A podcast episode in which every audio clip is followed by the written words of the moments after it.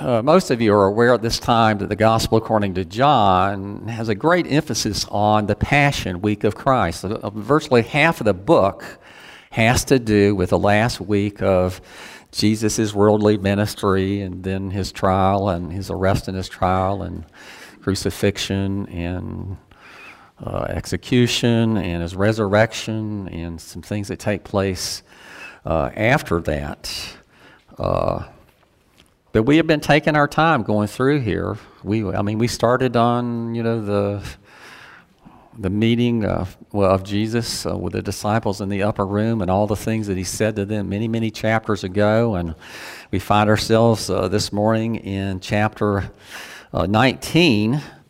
And like I said before, what I'm trying to do is time things so that we will come to John, the, uh, in the gospel according to John, uh, the resurrection chapter when we get there. So forgive me if you think I'm moving a little slowly here.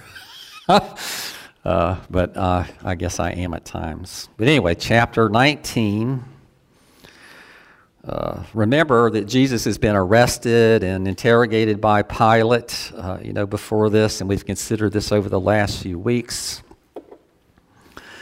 Uh, things yet to be a little bit more intense as we uh, read in chapter 19, verses 1 through 16. Then Pilate took Jesus and flogged him, and the soldiers twisted together a crown of thorns and put it on his head and arrayed him in a purple robe. They came up to him, saying, Hail, King of the Jews, and struck him with their hands. Pilate went out again and said to them, See, I'm bringing out to you that you may know that I find no guilt in him. So Jesus came out wearing the crown of thorns and the purple robe. Pilate said to them, Behold the man. When the chief priests and officers saw him, they cried out, Crucify him, crucify him. Pilate said to them, Take him yourselves and crucify him, for I find no guilt in him. The Jews answered him, We have a law, and according to that law, he ought to be he ought to die because he has made himself the son of God. When Pilate heard this statement, he was even more afraid. He entered his headquarters again and said to Jesus, Where are you from? But Jesus gave him no answer. So Pilate said to him, You will not speak to me. Do you not know that I have authority to release you and authority to crucify you? Jesus answered him, You would have no authority over me at all unless it had been given to you from above. Therefore, he who delivered me over to you has the greater sin. From then on, Pilate sought to release him, but the Jews cried out, If you release this man, you are not Caesar's friend. Everyone who makes himself a king opposes Caesar. So Pilate, uh, when, when Pilate heard these words, he brought Jesus out and sat down on the judgment seat at a place called the stone pavement in Aramaic, Gabbatha. Now, it was the day pre- of preparation for the Passover. It was about the sixth hour. He said to the Jews, Behold your king. They cried out, Away with him, away with him, crucify him. Pilate said to them, Shall I crucify your king? The chief priest answered, We have no king but Caesar. So he delivered him over to them to be crucified. Just to warn you, we're not going to get through quite all of that this morning. uh, I mean, obviously, lots of material there just some, some things I want to remind us of. And one of the things is this is just remember this that the Jewish means of execution, according to the Bible, was not crucifixion, it was stoning. And if you're familiar with the, the narratives of the early church, you'll remember that Stephen, the, the, one of the first Christians to be martyred, who was also a, one of the first deacons in the church, was stoned to death. Some people wonder why in the world that Jesus was not stoned according to the scriptures, that this was the legitimate legal means of applying supreme punishment to people.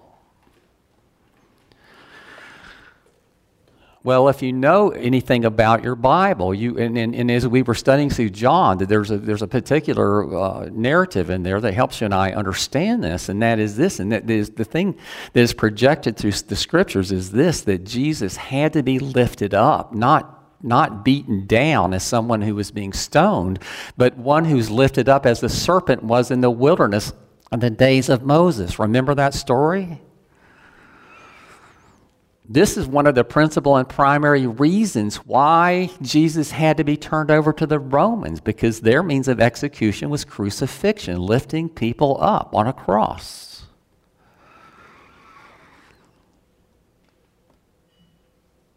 And remember, Stephen, again, that one of those first deacons, was stoned to death by the Jews. They didn't crucify him, they stoned him to death.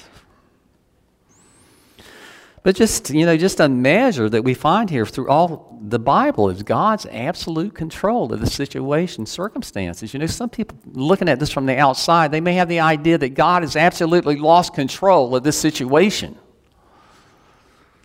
That Jesus is actually going to be crucified because God can't put an end to it. God cannot stop it. But we need to understand something that people that believe things like that just simply do not know God we understand that everything that is transpiring here, everything that's taking place, is doing so according to the perfect will and purpose of God established at the very beginning of time. No surprises to him, no surprises to Jesus at all, even though I'd imagine that the disciples and other people around him are as surprised as they possibly can be at this time.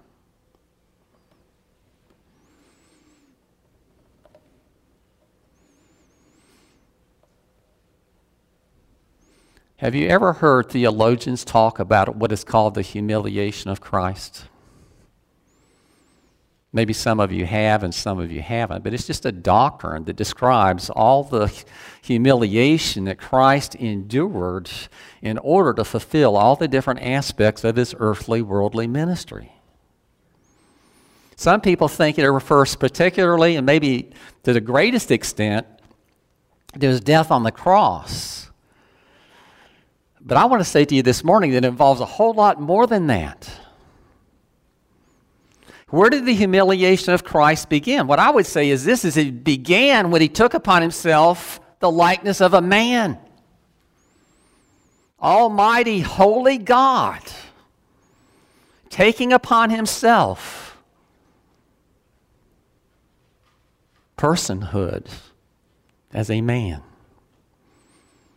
In other words, when Jesus did what he did, he was making a major step downward, willfully, voluntarily, not being imposed upon him, not being forced upon him by the Father or the Holy Spirit or the people of God or anybody else.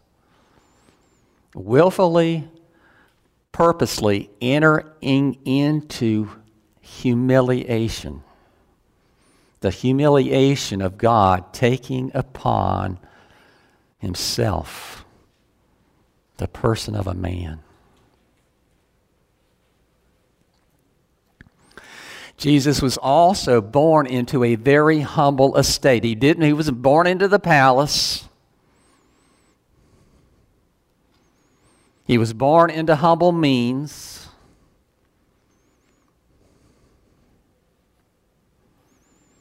To a family that was very is very very well known to people in the world today because of the Christmas narrative more than anything else. But more or less obscure family, not very highly regarded.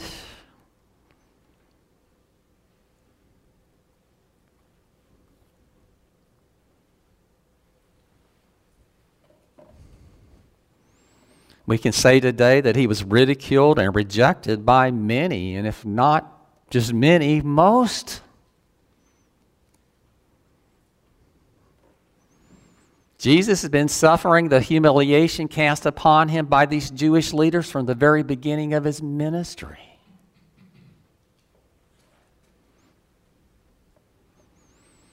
He lived and traveled by humble means. The only time that we have any mention of Jesus ever riding on a donkey was into Jerusalem on Palm Sunday. He walked almost everywhere he went. Sometimes he rode in a fishing boat going across the Sea of Galilee, or except other than that, he was walking on foot tens of miles, twenties of miles, thirties of miles. Jesus probably work, walked more in six months than you do in your whole lifetime by a long shot.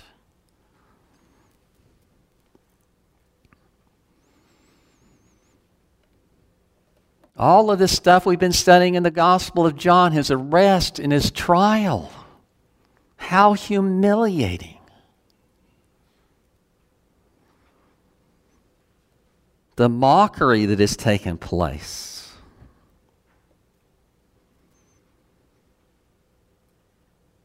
Now he's going to endure physical beatings, severe, unimaginable physical beatings for you and I to even begin to picture. Something the likes of which you nor I have ever experienced in this lifetime.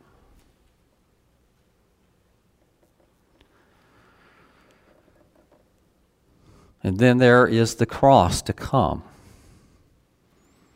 Nailed to a tree and lifted up so the whole world could see.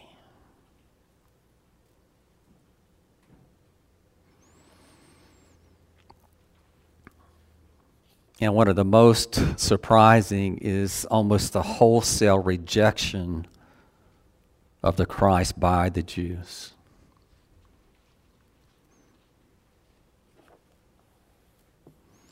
The only reason I bring this to your attention is so that, you, that we can help keep things in perspective here. Because very often, when you talk about the humiliation of Christ, people are thinking about his trial and his, his uh, the crucifixion, etc. But I just want you to understand it, it encompasses a whole lot more than that. That his whole life was bound in humiliation. I don't know how about how know about you, but I really don't care for it when people humiliate me. Does anybody here run to humiliation? Does anyone one run out the front door of their house on Monday morning and say, somebody in my neighborhood or somebody that can hear what I'm saying, please, please, please, please, please come and humiliate me today. I would love for somebody to do that. Could you do that for me? But I just want you to understand something. When Jesus came, he embraced the concept of utter and absolute humiliation at the hands of people. It had everything to do with his whole ministry.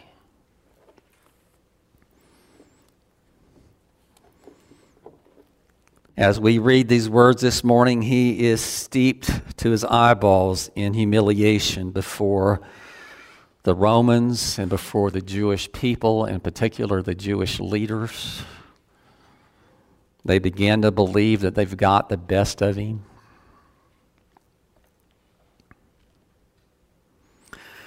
Pilate could have let him go at this point. We've considered what Pilate's motivation was, and we can't say for certain, but more than likely, it just simply had to do with the fact that they had there had been a number of uprisings in uh, Judea during his reign, and he got into deep weeds with Caesar as a result of it, and he's afraid that something like that's going to happen again, and he's going to suffer as a result of it. We've seen that he's tried to appease these Jewish leaders a number of times. But now he gives in.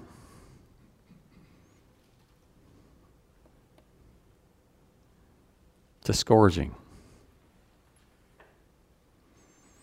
Just remember, the Jewish leaders didn't go in where Jesus was taken now. That they, they took him away from them and they scourged him and they bring him back because they didn't want to get too close and engage with these Romans because it was Passover week and they didn't want to defile themselves. Can you imagine? They don't want to defile themselves. they're getting ready to crucify Christ.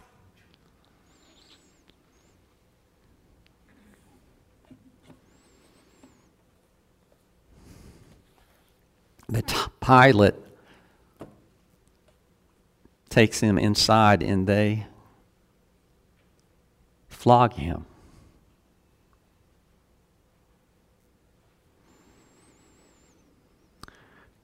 When I was a kid, I was pretty rotten. And my parents fully believed in spare the rod and spoil the child. so I got frequent spankings. And I can remember one time my dad, he said to me, uh, he said, either you can go to bed, which I hated to do, and they knew it. You know, go to bed at six o'clock or something instead of your regular eight o'clock bedtime or or whatever. But this particular time, he said this. He said, I'm going to give you an option. You can go to bed right now, or I'm going to give you a man sized whipping. And I'm thinking, what in the world is a man sized whipping? and what it amounted to was this is normally my parents whipped us with a belt that was folded in half. According to him, a man sized whipping, it was a full length belt. So initially, I went to bed because I knew I didn't want one of those man sized whippings, but I laid there and I couldn't go to sleep. And it's like, I want to get up and watch TV or whatever. You know, can I just endure just a few seconds of, of discomfort? to get out of bed. So I got up and went to him and said, I changed my mind. I want the whipping.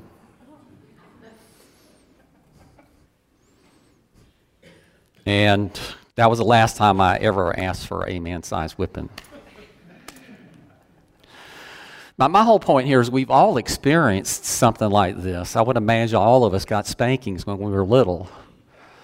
Uh, you understand that the culture today thinks things like that are just archaic and barbaric and this, that, and the other. And there are lots of kids that will grow up today that will never have a beating in their whole lifetime.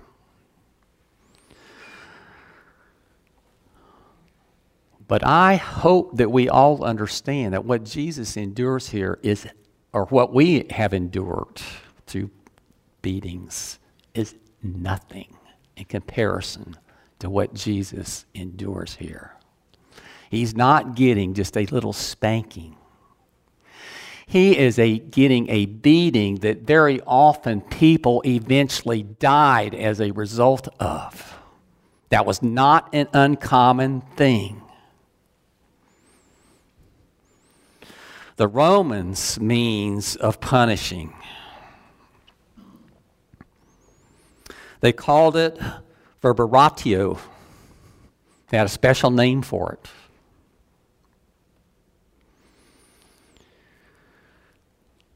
They used a whip called a flagrum. It had three leather tongs that were nearly three feet long. So I hope you don't think it was this, this little short thing, that these thongs on it were three feet long. And tied into each one of those thongs was little bits of metal and stone.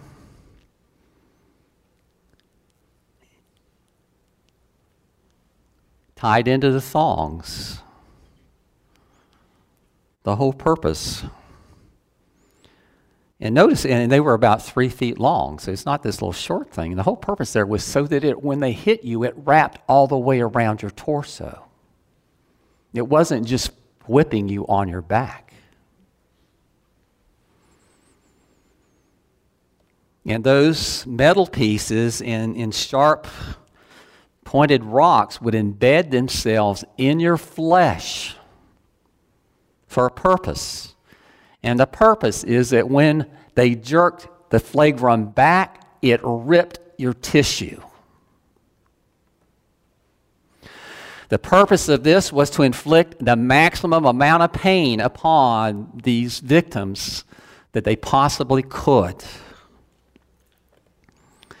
They say that it was not unheard of that by the time they were finished that some of the internal organs were actually showing through, in particular the intestines.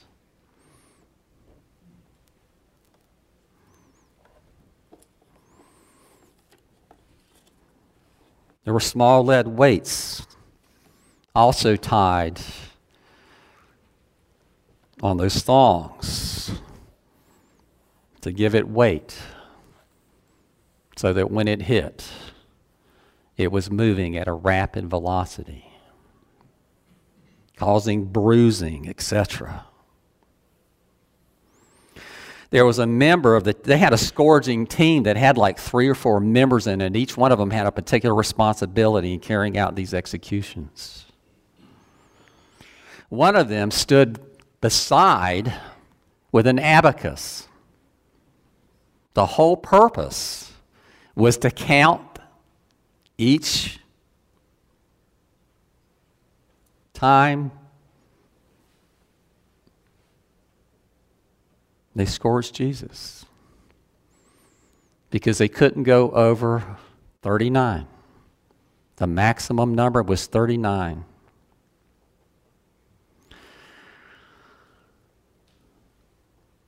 The purpose of all this was to bring Jesus as close to death as they could without actually killing him. There's a very good chance that, but with, even without the cross, that Jesus would have died from his scourging. People did it very often.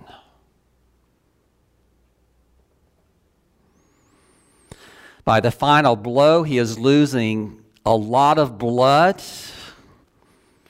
and you can imagine that he is in what we would describe to be absolutely unbearable pain, unimaginable pain. Possibly in the early stages of shock.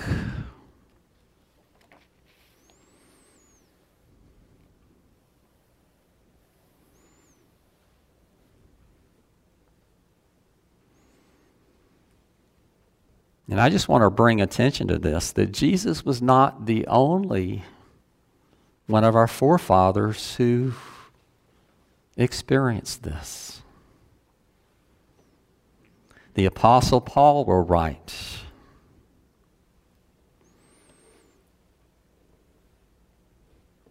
Five times, five times, I received at the hands of the Jews the 40 less, less one.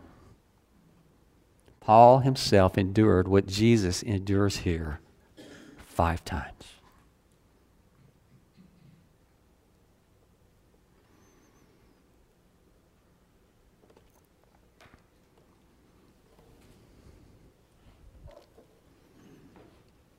The Romans had made suffering into an art.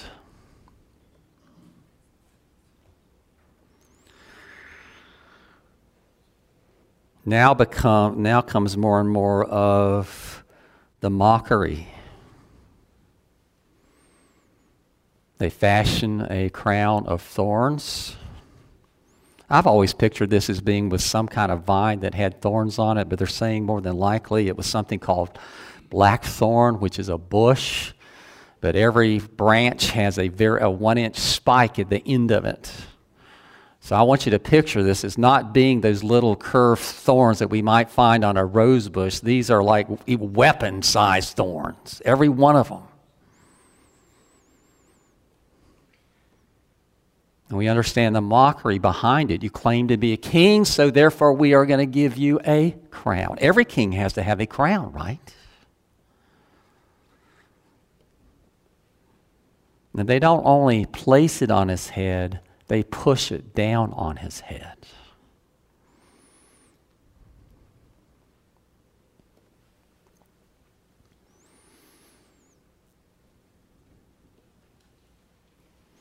See, all of this adds to the humiliation of Christ at the hands of men. Not only physical abuse, but also oral abuse. They, they began to mock him, calling him the king of the Jews in a sarcastic way.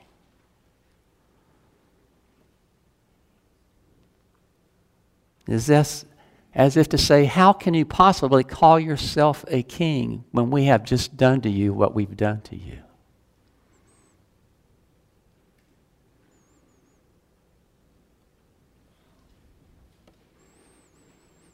But we understand this. We have a picture that the Romans didn't have, and even the Jewish leadership didn't have at this point. And we understand this that Jesus is, in fact, not just a king, he is the King of kings. But we know that his kingdom is not confined to the restraints of this world that his kingdom is in this world now. You and I are part of that kingdom here in this world, but his, his kingdom is an eternal kingdom. It has always been. There's no beginning to it, and there will no, be no end to it. His is first and foremost a heavenly kingdom. He sits with the Father and the Holy Spirit, and they rule over all that they have created.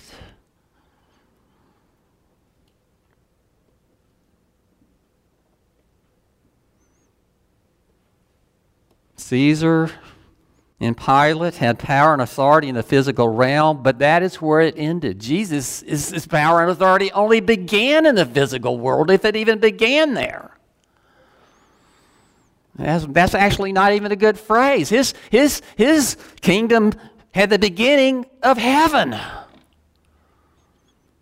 and only entered into the physical realm, into this world, when Jesus came and was born.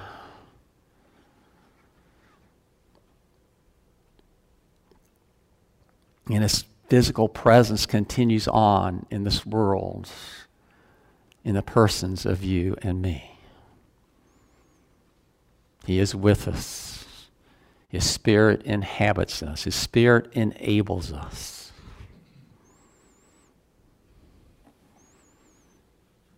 They struck him with their hands, according to Luke chapter 22, verse 63. See, everything else up to this point had been done somewhat at a distance, I guess you might say, but now they're getting up close and personal to him.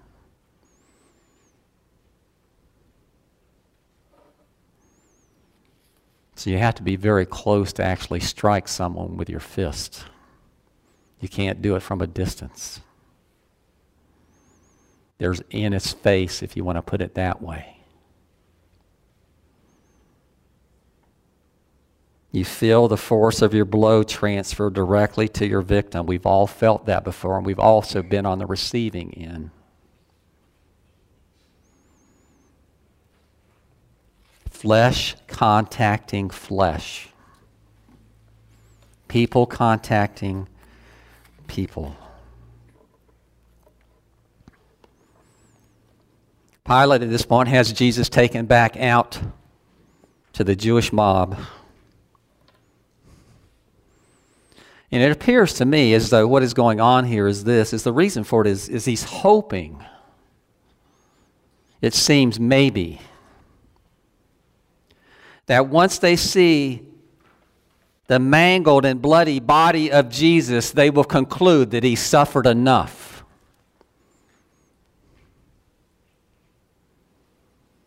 That they would no longer seek his death.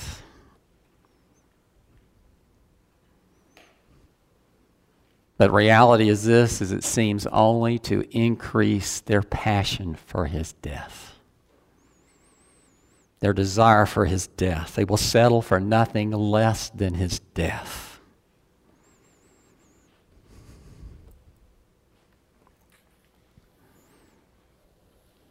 And I want to remind us that all of this is done in perfect harmony with the predetermined plan and will of God.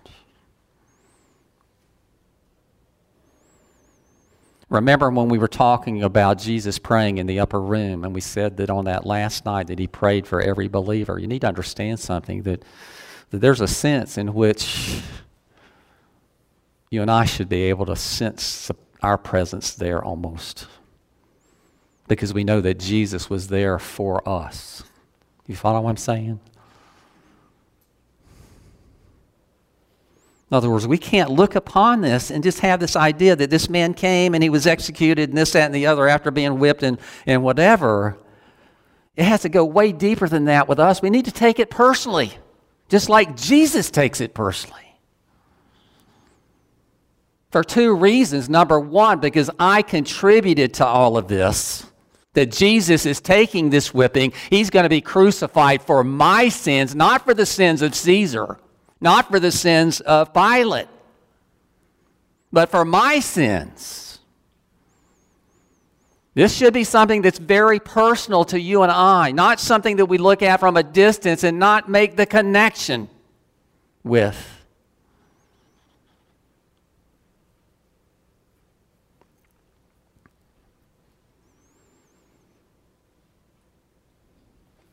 Psalm 53:10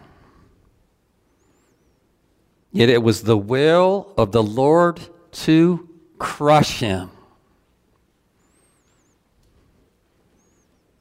He, the Lord, has put him to grief. You understand that the Lord is only using the Romans, He's only using the Jewish people to bring about what He has predetermined is going to take place. That the real punishment that Jesus is going to endure is going to be inflicted upon him directly by God the Father.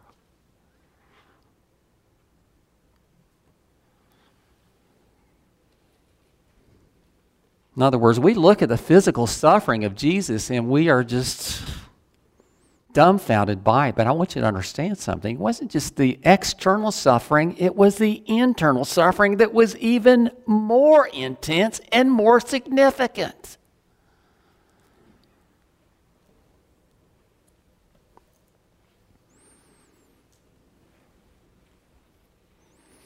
We need to understand something, and that is that the full measure of the penalty for our sins, past, present, and future, was poured out by God the Father on God the Son on the cross and the events leading up to it.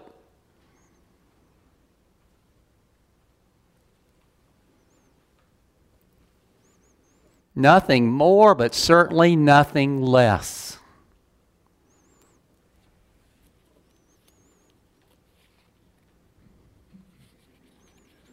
Let's just face this, we cannot begin to comprehend what is going on here, really. It's beyond our ability to understand it. And ultimately, what I would say to you is this is that, that ultimately it's our inability to understand how any person can love enough to endure something like this for people like us.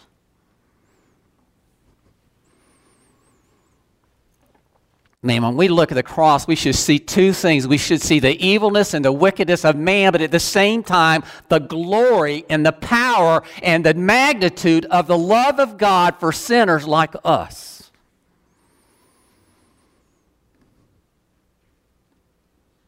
If you're not amazed every time you think about these things, then there's something wrong with you.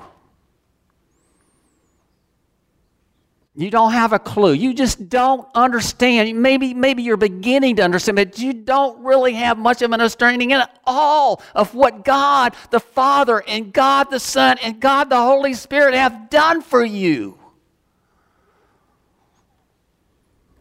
And me. In any other context, it would be absolutely unbelievable.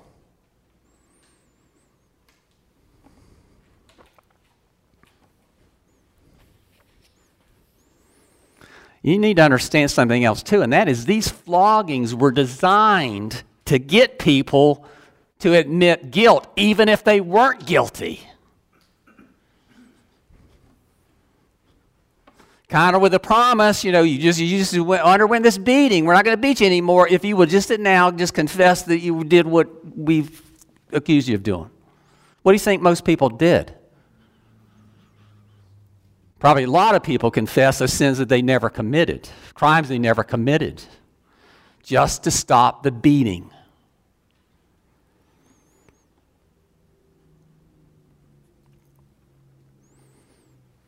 I would imagine it's very quite likely that Pilate had never seen anyone flogged to this degree who was not willing to confess to just about anything at this point if they promised to stop.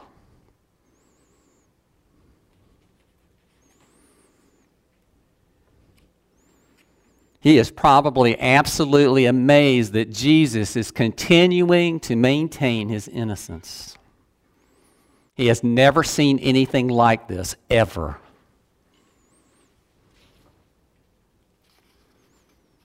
I mean, what would you do? You just admit to this, out, or the other, then we'll stop. But if you don't, you're going to get more. What would you do? Being in the condition that Jesus is in at this point.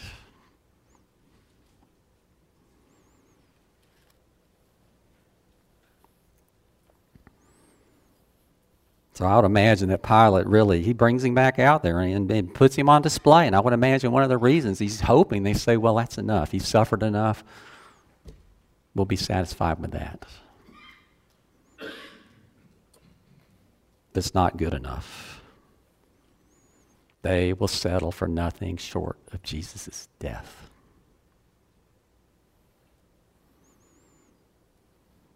Why?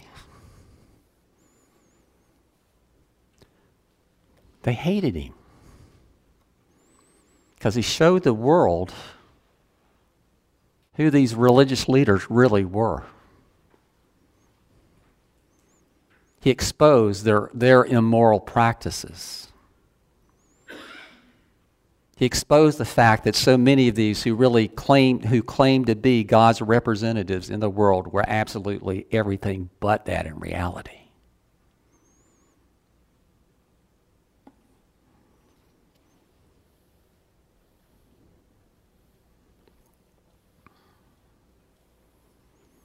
They wanted to put an end to Jesus. Period. To shut him up. Period. And they were willing to sell their very souls at this point to do that. They are consumed with hatred.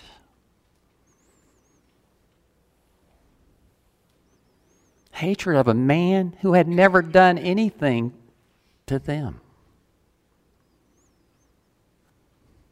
except challenge their authority at times.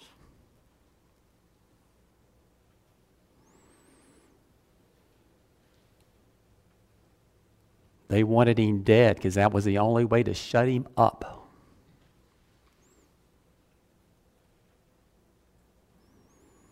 Did they succeed? I mean, we know the rest of the story, right? We know that Jesus is in fact crucified, and he, Jesus actually does die, and et cetera, et cetera, et cetera. But we know that's not the end of the story. He's resurrection, resurrected.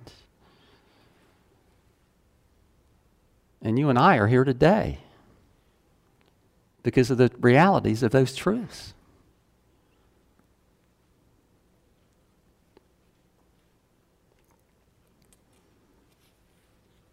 You think about this all of those people who conspired to have Jesus murdered, they know the truth now. They've all long since died, and when they died, they stood before the judgment seat of Christ.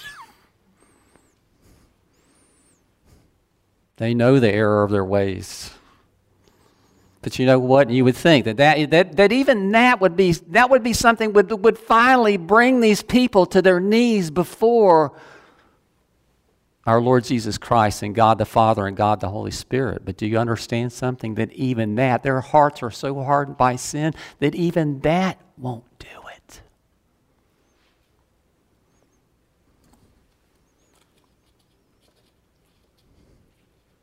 Where they are right now, they understand the truth. They're waiting the day of judgment.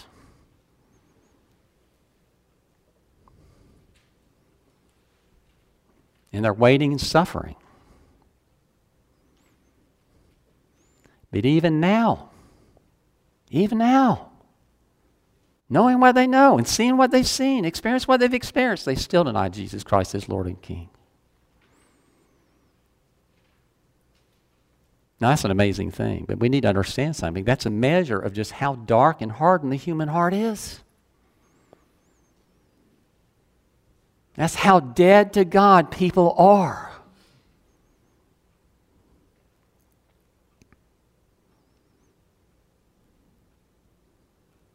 And we know this that the suffering they're going through now is an eternal suffering. It's not going to ever end. Jesus was for a time, and then there was an end of it.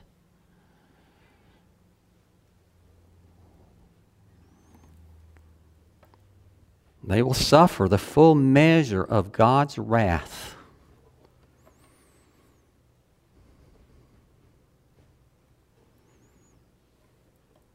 And in the breadth of all eternity, they still will not repent.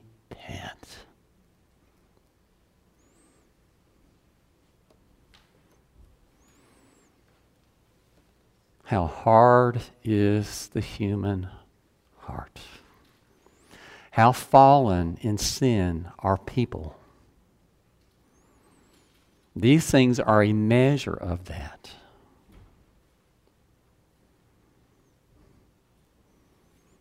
all of us, I would imagine, we've struggled with our sin. I've struggled with my sin. i am sure that Lloyd and Lucy have struggled with theirs. I know that Chris and Debbie have. They've shared some things with me, and you know, and etc. And, and a lot of the rest of you, we've struggled with our own sin, right?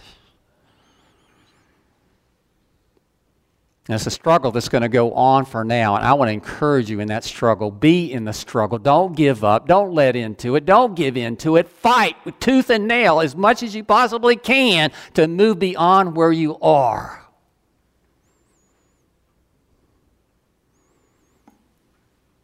It's so easy to slip back into old habits. I shared with you just a few weeks ago. I was somewhere, I did something, I hurt my finger, something like that, and the stuff that came out of my mouth, I couldn't even believe it was still in there, but it was because it came out. And I was just glad as I could be that none of you were around to hear it. Not even Lori, because I don't want those people to think lesser of their pastor.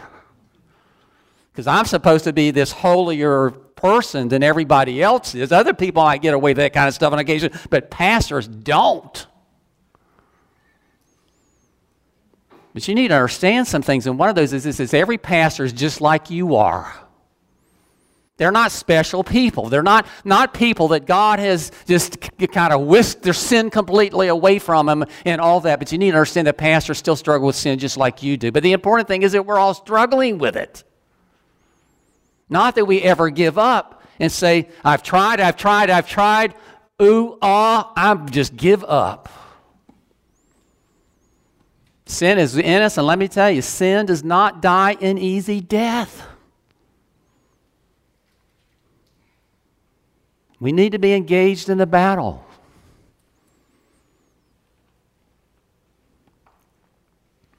Of putting sin to death in us. Seriously. Don't give up. Some of you have. And I'm telling you this morning, don't give up. Live for Christ. And live for what is good and right and wholesome in the eyes of God. And at the same time, Remember that you're forgiven. Absolutely, completely, and fully. Because of what Jesus endured and has done for you. Now, there's peace in that, right? And I hope you know that peace. I hope you understand that peace. That our faith in Him has made all things right. It has made all things good. We're just not perfected yet. But I don't know about you, when these things happen, you know what I thirst for? I thirst for the day when that will no longer be part of my picture at all, ever.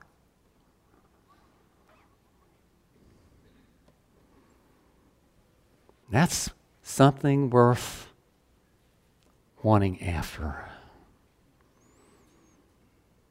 And we will have it because God has promised us we will. Amen.